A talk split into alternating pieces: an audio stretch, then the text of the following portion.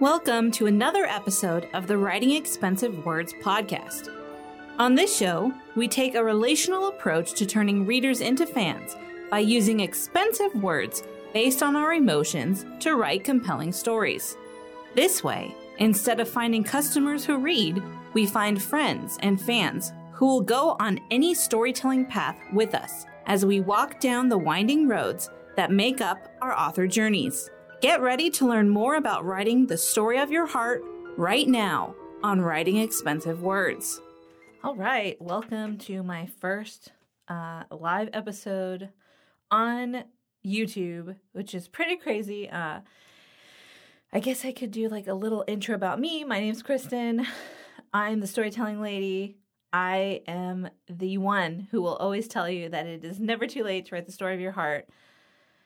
I have been working on the Writing Expensive Words podcast for the last four months, uh, maybe longer.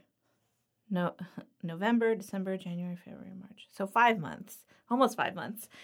And today uh, we are going to talk about how to shelter in place as a writer um, to maintain emotional health and gain a broader perspective. And if you're new to this channel or you're just listening or whatever else, uh, you know that you don't know that I love to tell stories.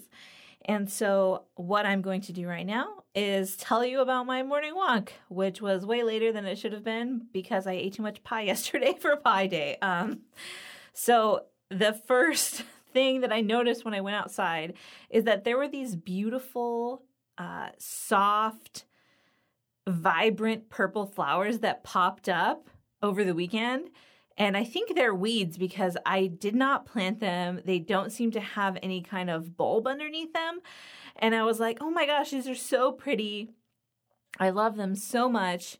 And they make my life happier. But then today I went out and it was like super cold. I don't know how cold it was because I didn't look at the temperature, but the water in my like dog's bowl. You know, it's like one of those sparklets kind of bowls where the water comes out as it goes. Um it was all it was totally frozen like solid frozen. So I was like, "Okay, it's cold."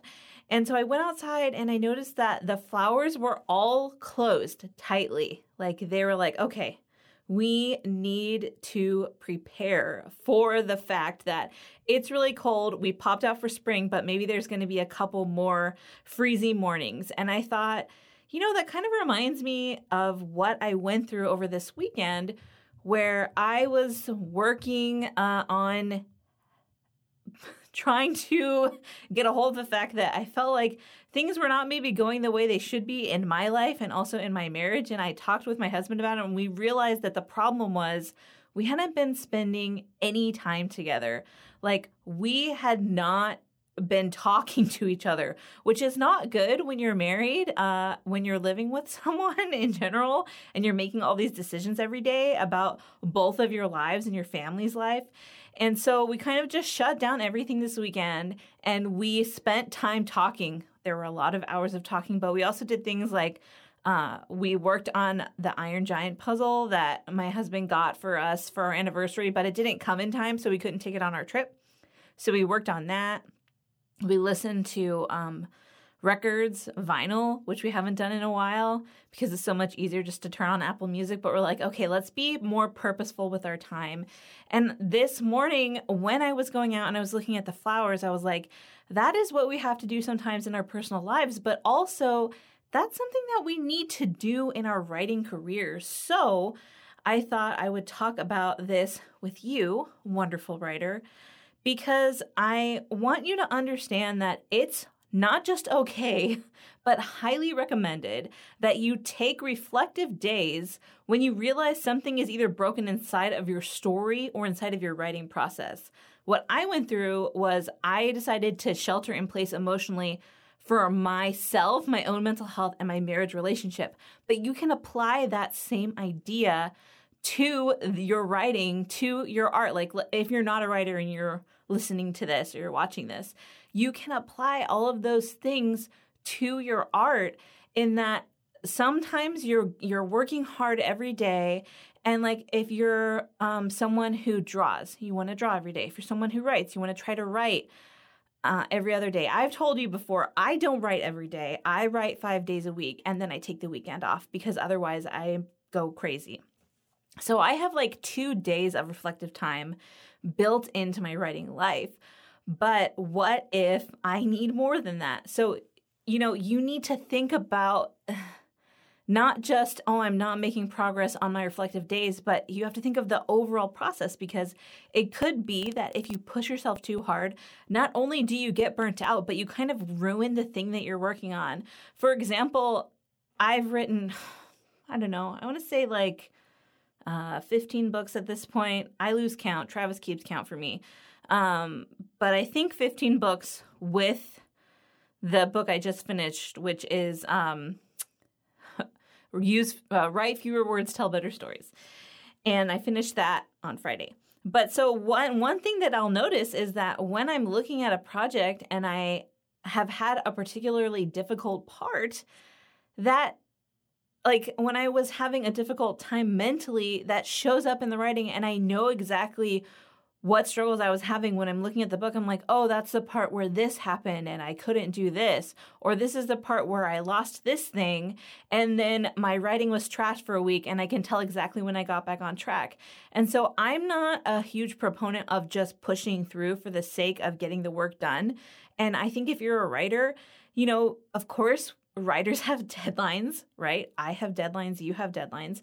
But you have to think about whether or not it's worth asking for a few extra days. And like for me, I set my own schedule.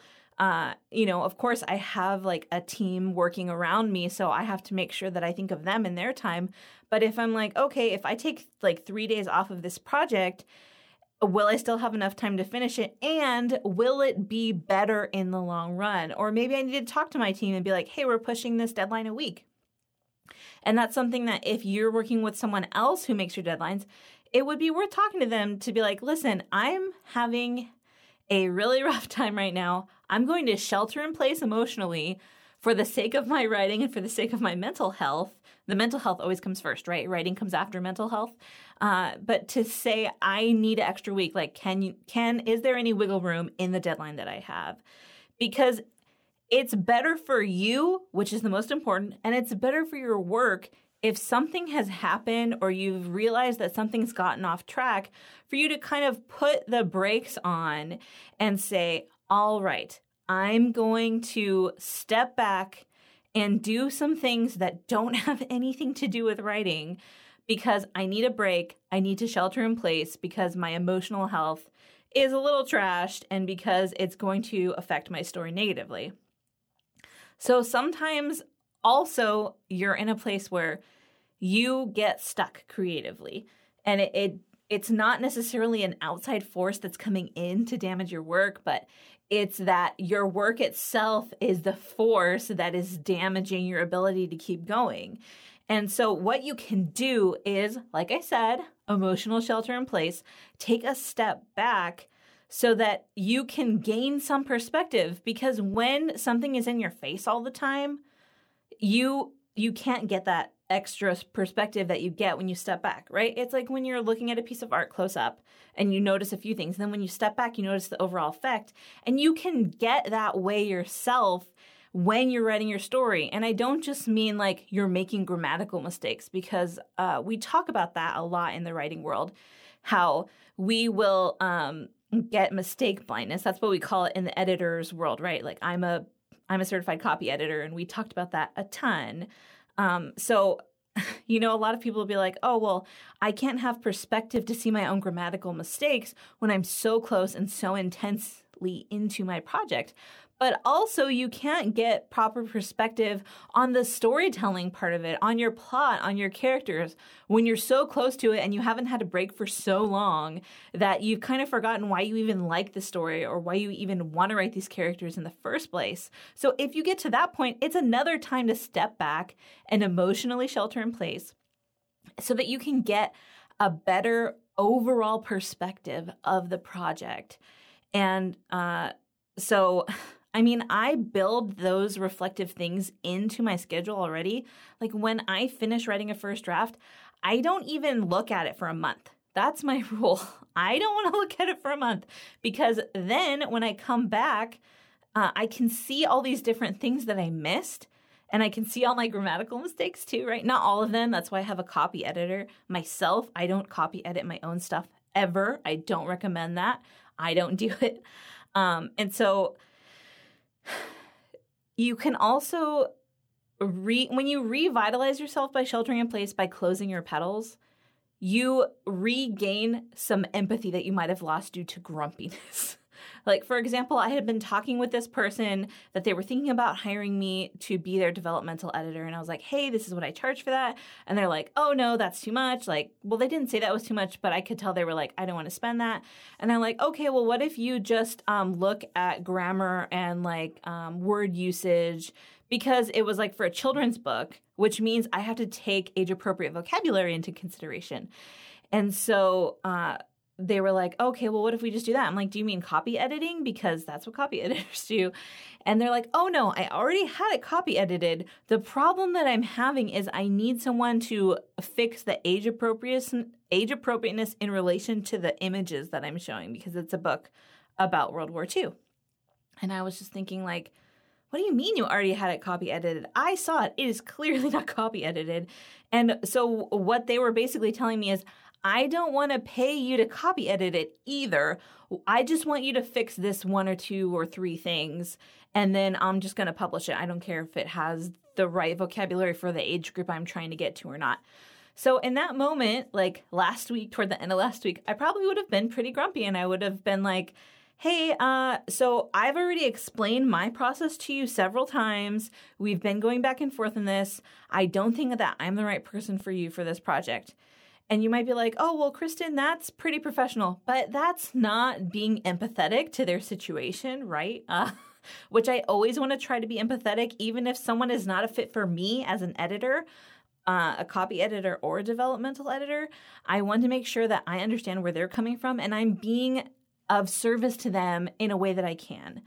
Um, so I looked at this and I was like, okay. And they're like, at the end, they put a little tag that was like, hey, and if you wanted to proofread it, I guess that would be okay. And I'm like, so you want me to proofread it for free, is essentially what you're saying. So I'm like, okay, listen, listen, Kristen Self, you need to think about this person and what they're going through and they're trying to do something really scary which is publish a first book and they don't understand anything about children's literature. They don't understand why including a narrative would be valuable for keeping a child's attention. They don't understand how all these words that they've used are not age appropriate vocabulary for someone whose ages uh, 10 to 12 which was what their target audience was and I was like, you know what? Um, I think what you really want help with, because you keep talking about the pictures, is formatting. And I don't offer formatting anymore because I want to focus solely on my copy editing and developmental editing clients.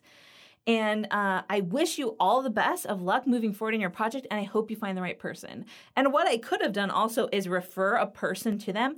I don't know anyone who does the thing that they want, which is to take these totally irregular um, picture shapes and insert them into the Kindle so they all look the same. Like, that's not my thing. Uh, I know of a writer who knows how to do that, but she only does it for herself. She doesn't take clients to do it for them. So I just didn't know anyone. And I was like, okay, well, you're just, you're better off asking a community of people because I don't know the person who can help you do this. And clearly, I'm not the person to help you do this. And also, I'm not going to do it for free just because you don't want to pay me. Like, if that makes you upset, uh, you know, you're entitled to your own emotions, but it makes me feel sad that you want me to work for free when I've gone through all this education, I've gone through all this training, I've worked for all these years to be able to do all these things to help you. Like, you have to pay me for the professional level that I'm at. And if you don't want to, then I don't think we're compatible professionally. And that's okay to say all the time. It's always okay to be like, hey, this is what you do, this is what I want, but I don't think that we fit. So that was like kind of a tangent. but I, I just needed to have that emotional space to be able to realize like we're not a fit and that's okay instead of feeling offended that they wanted me to work for free which is what i would have done at the end of last week because i was just having all of this uh, emotional like I was having emotional issues and that I hadn't been communicating with my partner, with my husband, and uh, that made my personal life kind of a mess. So it's okay to take a break. And I know that's not a popular thing to say right now. Everyone's always like, well, you need to hustle. You need to work really hard. Don't give up. Don't take breaks. Work until you feel like you're going to die. Like, no, that's not, you can't. Working harder does not mean that you will get a better result because you have to think about the quality of your project, not just the quantity. And we see that a ton in writing right? Because certain genres have certain word cap word count caps to them. And we need to think about the fact that if I add 30 more thousand words, it's not going to matter to anyone because it's too much. It won't fit into that genre. So I need to make sure that the words that I am writing are really high quality. And I can't do that if I am, you know, if I'm not healthy, if I'm not doing the things I should to have balance in my personal life so that I can do my best when I am having a writing session, which I am about to have because I am going to go through and finish the first round of edits Nia is Old School, which is the first book in the Old School series, which is a fictional middle grade project that I have been working on since January. I'm really excited. I talked to my uh, my cover illustrator yesterday. We had a meeting, and uh, so I can announce this officially. I'm going to be working with artist Brandon Mealy on these covers. I'm really excited for you to see his art. I'm also really excited to um, show you these characters and all of the fun and challenging things that they do and inside of this story. I'm really jazzed. Can I say that word? Jazzed. to be able to share this project with you as it's coming out. I'm fully working on that. Uh, and I will talk to you later on in the week when we do another episode of the Writing Expensive Words process. And to recap today's episode, remember your mental and emotional health are very important. And sometimes you need to take those reflection days. Do something other than writing. Listen to vinyl records. Go for a walk. Do a puzzle, right? do something you know that's going to refresh and revitalize you so that when you come back to the project, whatever it is, that you have better perspective and you feel totally refreshed. That's it for me today. Remember, it is never too late to write the story of your heart. Bye. This has been another episode of the Writing Expensive Words podcast with me, your host, Kristen Spencer. I'd love to hear your amazing writing thoughts and questions from your awesome writing brain. You can find me on Instagram at kristen.n.spencer or at literary symmetry. Or you can email me at kns at literarysymmetry.com. This podcast is funded by awesome listeners like you. If you'd like to support this podcast and keep it rolling, you can head over to www.patreon.com forward slash expensive words. You can keep all of my hosting and software needs going for the show by donating less than what it costs for one fancy cup of tea a month. And to be eligible to join writing coaching calls with me, check out the $12 a month sponsorship. You will get to ask me questions live about the story of your heart once a month and meet other cool writers. Thanks again for listening and happy writing.